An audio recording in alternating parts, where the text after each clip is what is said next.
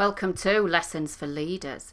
Can you believe it's episode 100?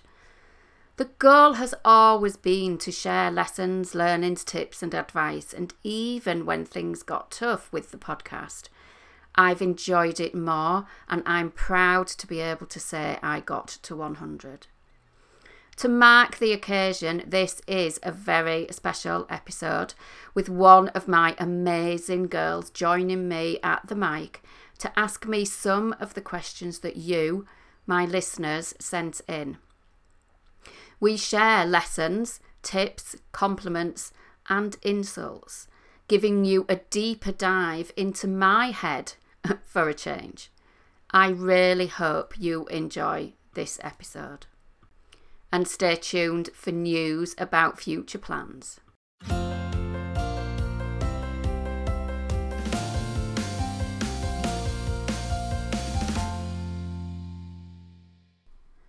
Welcome to Lessons for Leaders. Each week, I bring you lessons, learnings, tips, and advice to enable you to lead with ease in business without the stress, doubt, and overwhelm. So I help you elevate your leadership performance, be resilient, and thrive in life. I'm Emma Langton, your host and straight talking Yorkshire lass who elevates your leadership, supports well-being with coaching, speaking, training, and workshops. One of the challenges organisations frequently tell me about right now is engaging employees with conversations around well-being, the difficulties with hybrid working, and elevating performance. One of the best ways to do this is with an external facilitator who provides a safe space for learning, conversations, and honesty. Recently, I've been working with organisations and individual leaders and managers to help them to be able to be more focused, less stressed, and have a wide impact on both the professional leadership skills as well as improving engagement, performance, and well-being for themselves and their teams. Throughout April, there's a focus on stress awareness in many organisations, and in May, there's a focus on mental health awareness. All of this needs great leadership. Did you know that you can make five times the return on investment with support, advice, and consultancy on leadership and well-being? That's the number according to a report by Mind and Deloitte.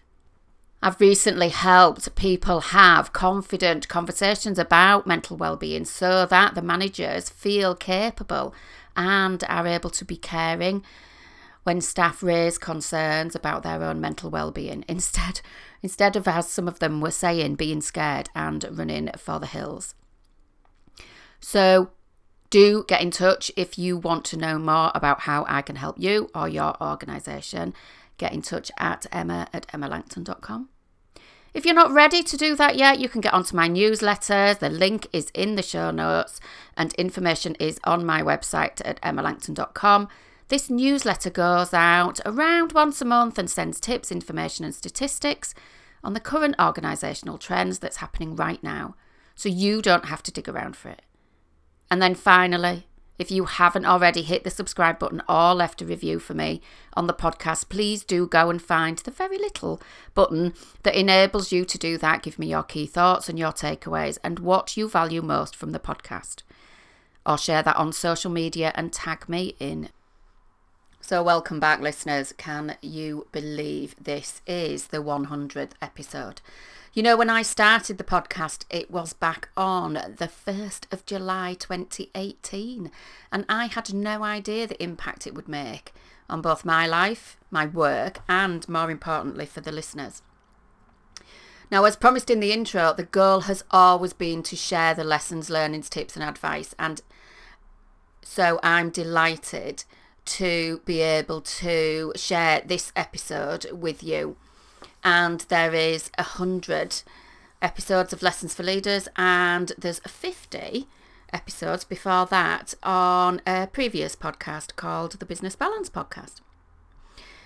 Now, many regular listeners will know that my girls are the reasons why I do what I do, and my eldest daughter is about to make me a granny next month, so it seems like a good time to pause the episodes for a while This last one is a very special episode with my other amazing girl, Jade, joining me at the mic to ask some questions that you, my listeners, sent in. So I really hope you enjoy it. And then I'll be back in the autumn. But in the meantime, there's plenty of topics in the back episodes for you to dive into. So once you've listened to this, keep sending me the feedback, the loves, the takeaways, and the requests for topics that you want to hear in the future. As always, thank you for listening. And then I'd like to welcome Jade to the show. Hi, Mum. Hello, babes. How are you today? I'm good. Are you excited about this? Yep. Cool.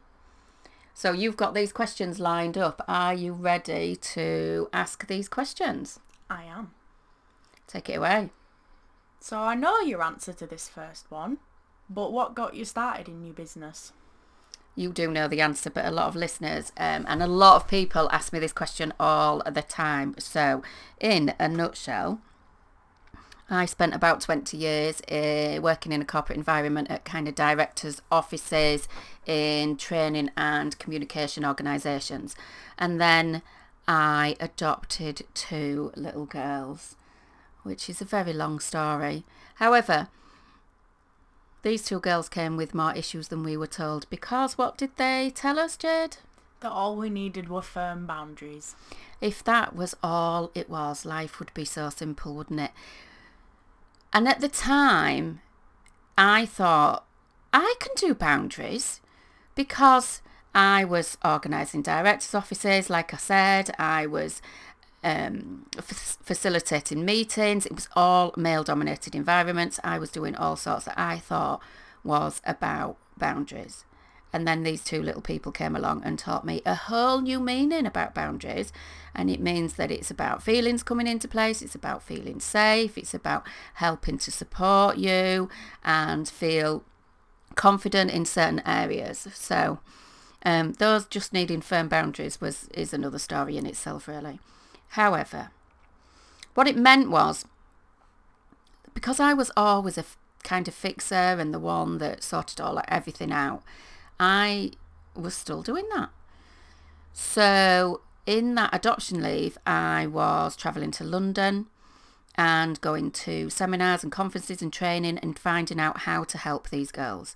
And when I learned about the psychology and the neuroscience and how we function as human beings and how the brain works, it all made perfect sense to me. So, to cut a long story short, I did go back to work for a little while, um, but didn't manage to be able to do that level of work and be there for the needs that these girls had. So, after a while, I left corporate.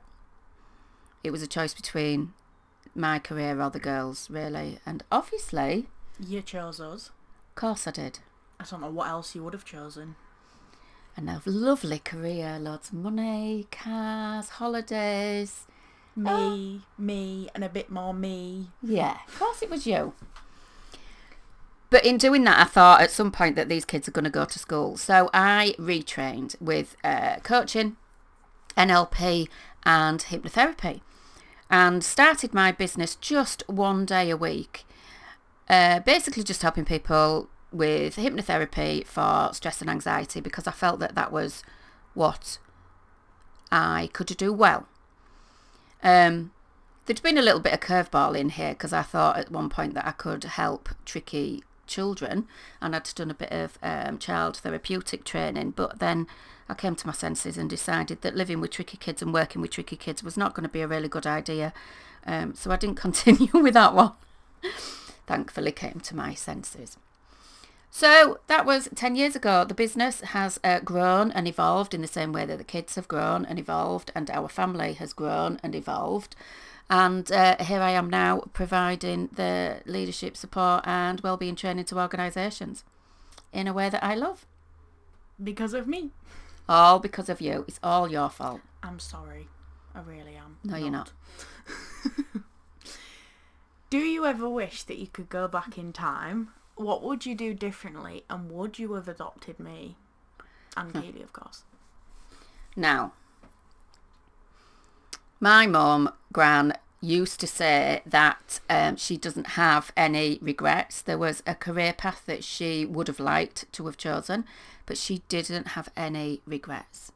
And I think that's a great way to be. And I've seen quotes of people saying that if you don't have regrets, then you haven't lived.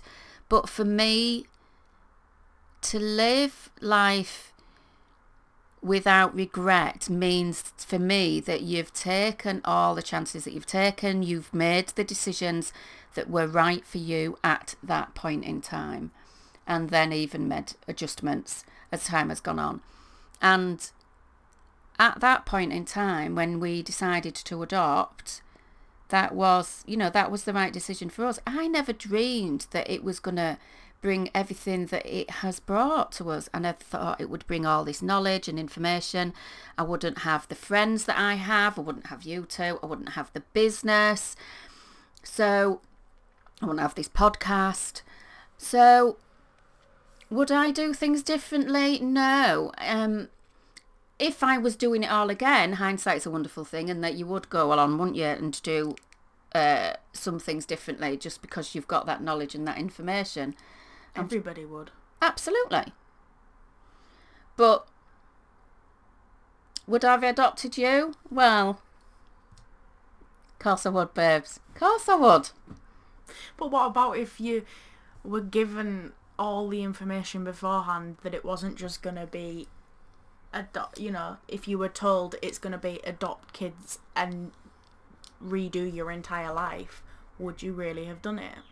No. Rude. I wouldn't have adopted me too, it's fine.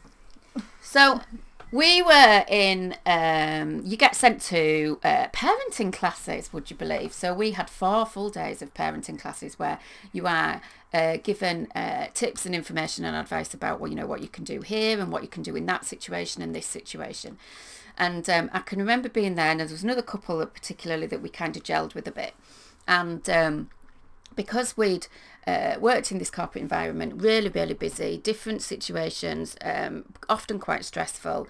We'd also, then we'd been through IVF, um, and my dad had died in the middle of one of the IVF rounds, so that was obviously really stressful and really upsetting and really difficult. And then eventually we were there in these parenting classes, and we'd gone through all the phase of being approved for adoption and everything.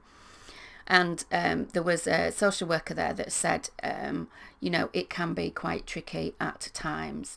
And me and this other girl kind of just looked at each other and went, We've been through all of that. Just bring it on. I'm sure we can cope with it. Yeah.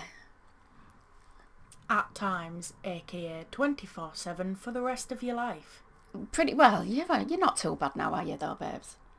No, I have my days. You have your days.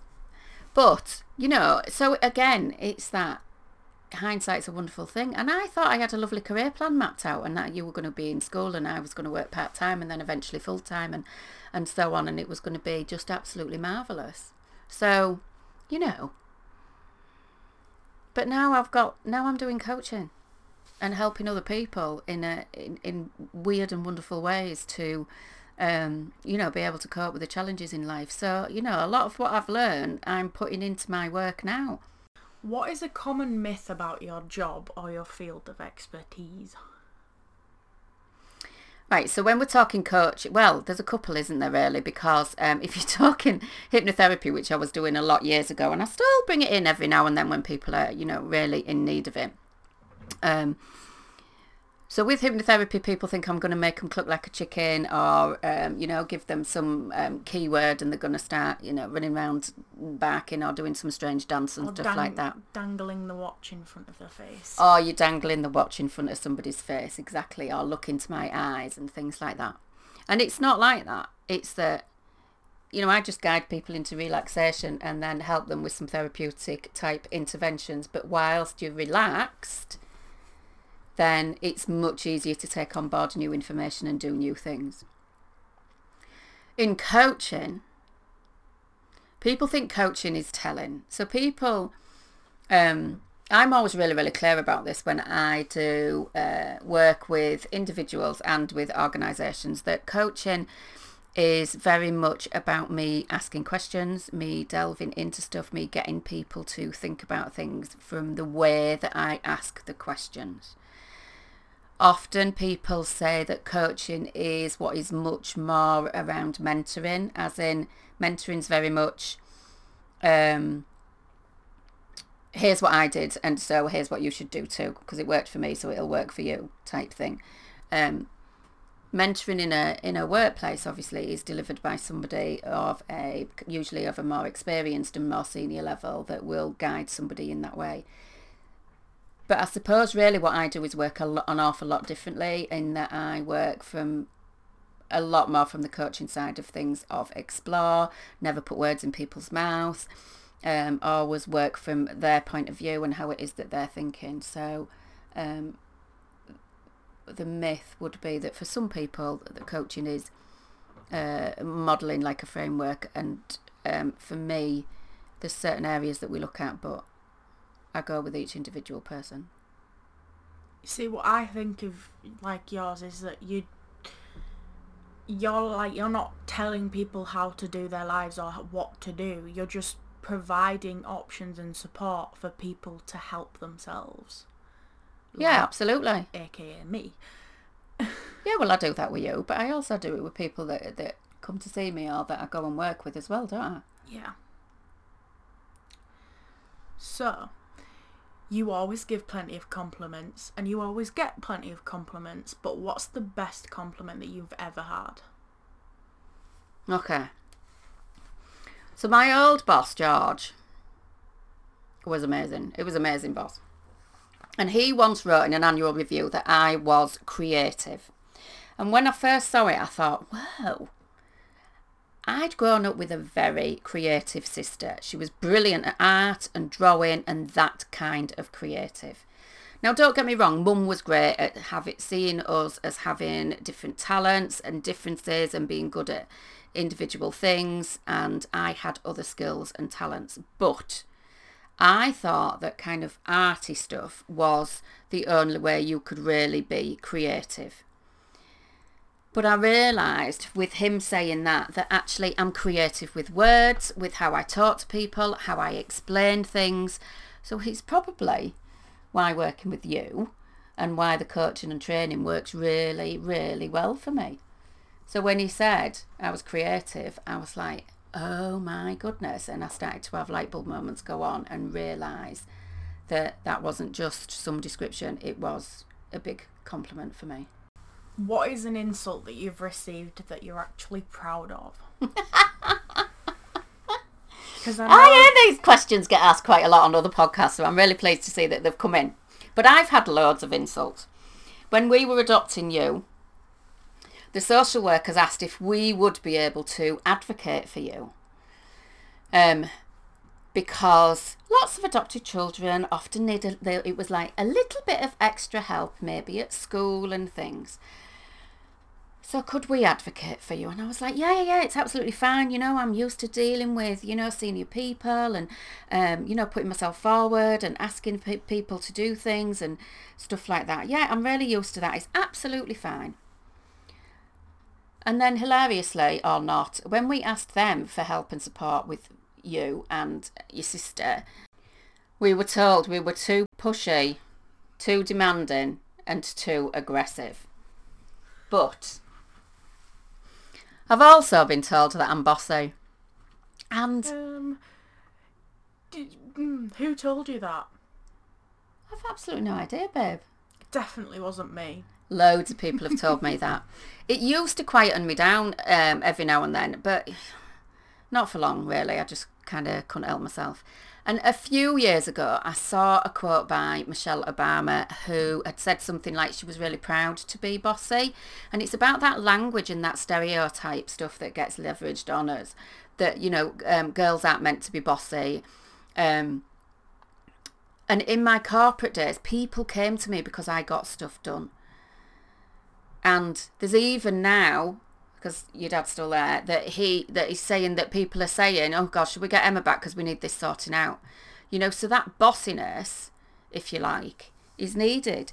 But sometimes they say it. you see sayings about say to you know don't say that, that uh, a girl or a, a lady or a, or a woman is bossy. Say that they are assertive because you same thing wouldn't be said about a bloke. But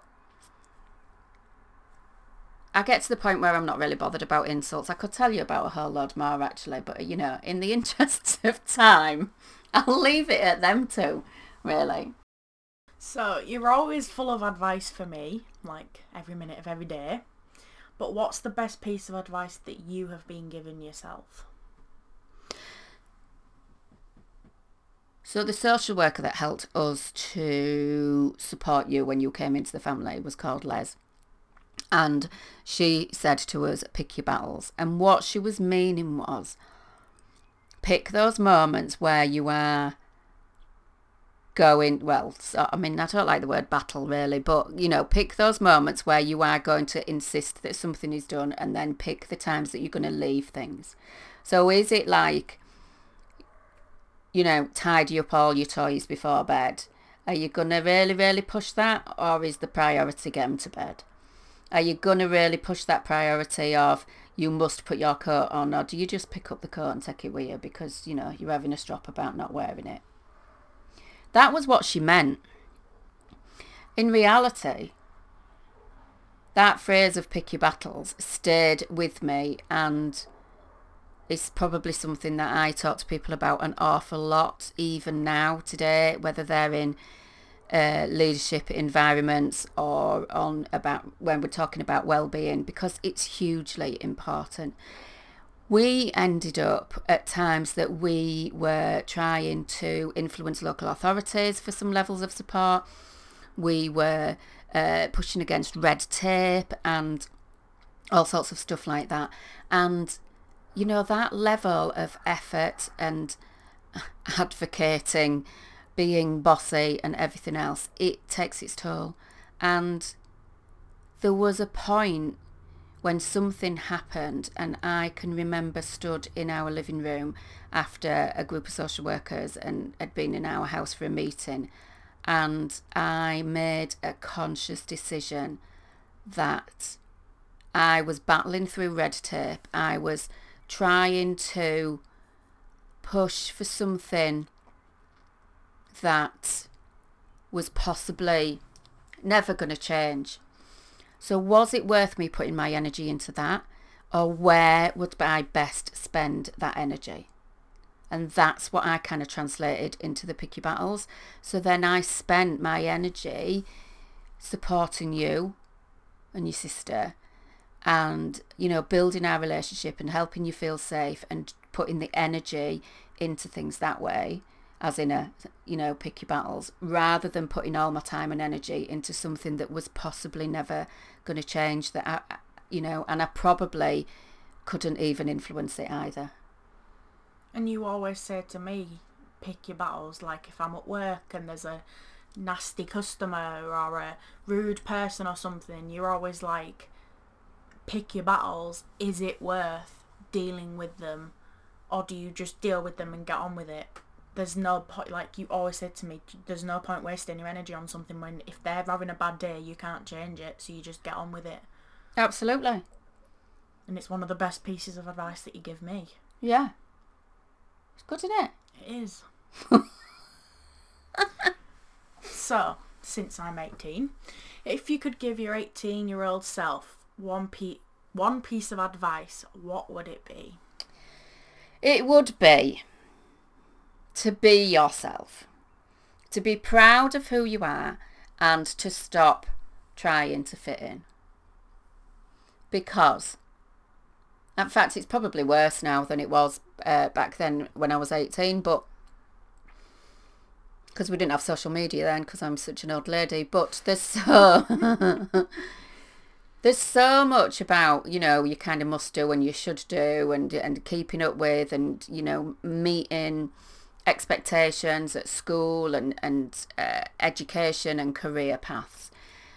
But as I say to people all of the time, you know, as soon as you leave that, when you're starting to maybe do your statement for university or you're doing your CV for jobs or apprenticeships, um, you then need to change it all around and instead of fitting in and um, aligning with everybody else and everything else and all the expectations you actually you need to stand out you need to be the one that they remember the one that people choose and they have the information the evidence the conversation the personality that means that takes you forward in whatever shape or form that you need to so then i would say be you and be proud of you.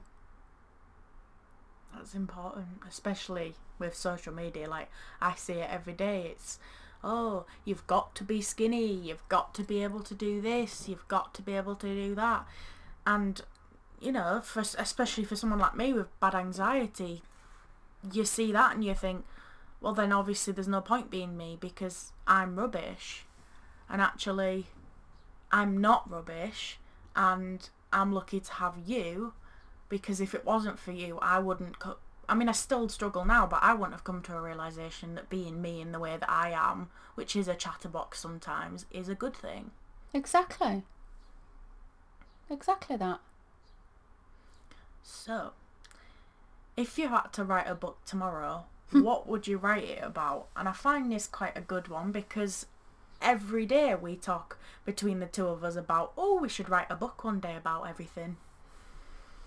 So, you'd be amazing at writing books because the way that you pick up information and describe things is fantastic. So, actually, you'd be really, really good at writing uh, children's books to help them with uh, some of the things that you've done. But if I were going to write a book uh, tomorrow, it would be about you, wouldn't it? But I think there's at least three books in it because I think I'd do early years and then teenage years and then adult life. Adult life. Oh.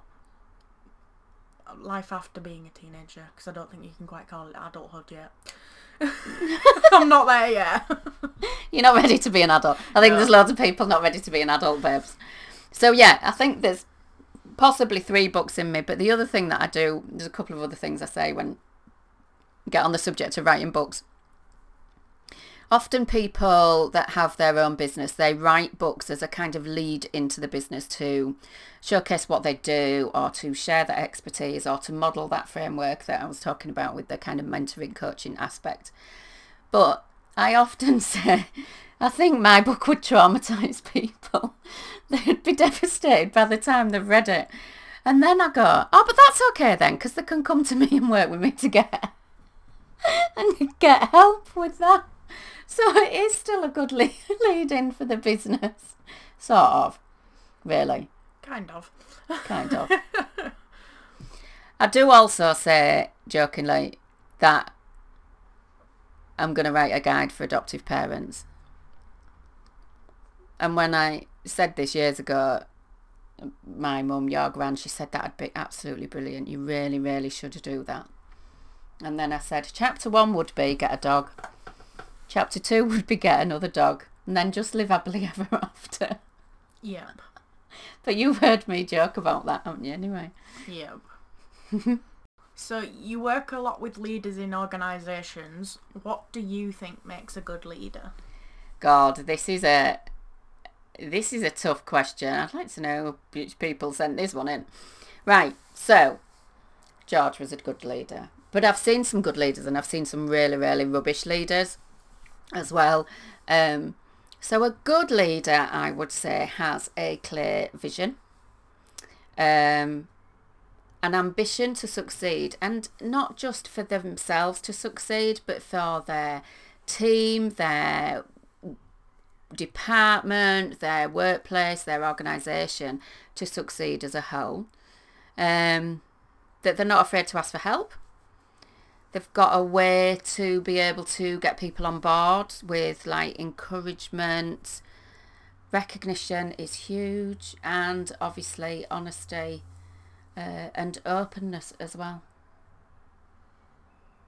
And i know i'm only 18 but i've ha- had had different jobs and i can say i've seen the good the bad and the ugly in terms of managers haven't i? I think you probably have yeah so I'm lucky with that, but not lucky.